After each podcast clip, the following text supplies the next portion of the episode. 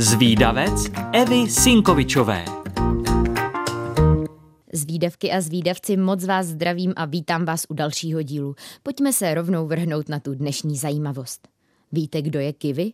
Nemyslím teď ovoce, ale ptáka z Nového Zélandu. Nový Zéland je jeho jediné místo výskytu, je to endemit. Zároveň je kivy taky nelétavým ptákem, ale i skvělým běžcem a zdatným plavcem. A jaký je původ jeho zvláštního jména?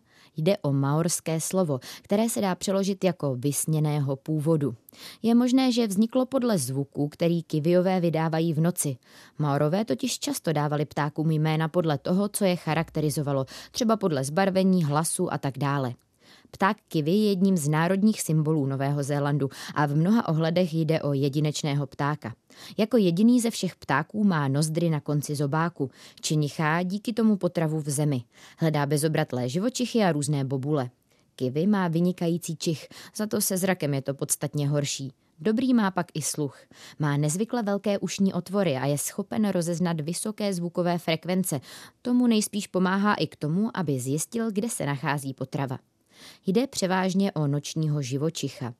Většinu dne prospí někde v noře a až když se setmí, vyráží hledat potravu.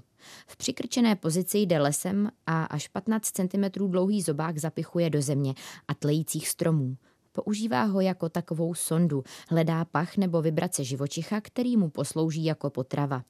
Hnědošedé peří kiviů připomíná spíše srst, na dotek je pak taky velmi příjemné. Může za to struktura per. Vejce kiviů jsou neúměrně velká. Největší vejce z ptáků klade pštros, ale pokud budeme vejce posuzovat v poměru k velikosti těla, je rekordmanem právě kivy. Abyste si to dokázali představit, tak tady mám pro vás malé srovnání. Kivy je velký zhruba jako slepice, ale jeho vejce je šestkrát větší než to slepičí. Ptáci kivy mají také velmi výrazný hlasový projev. Samčí zvuky připomínají stoupavé hvízdání, samice pak vydává takový hrdelní zvuk, který připomíná nářek. Volání kiviů se může nést na kilometrovou vzdálenost. Pomocí zvuků společně komunikují samec a samice, anebo si tak ptáci ohraničují teritorium. Jde totiž o velmi teritoriální zvířata.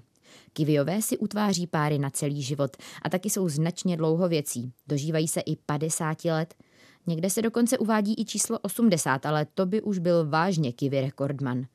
Existuje pět druhů kiviů a skoro všichni jsou bohužel ohrožení. Přitom v minulosti jich bylo opravdu mnoho, jenže pak přišli na Nový Zéland osadníci a přivezli sebou evropská zvířata. Ta se na ostrovech rychle rozmnožila a stala se takzvanými zavlečenými predátory.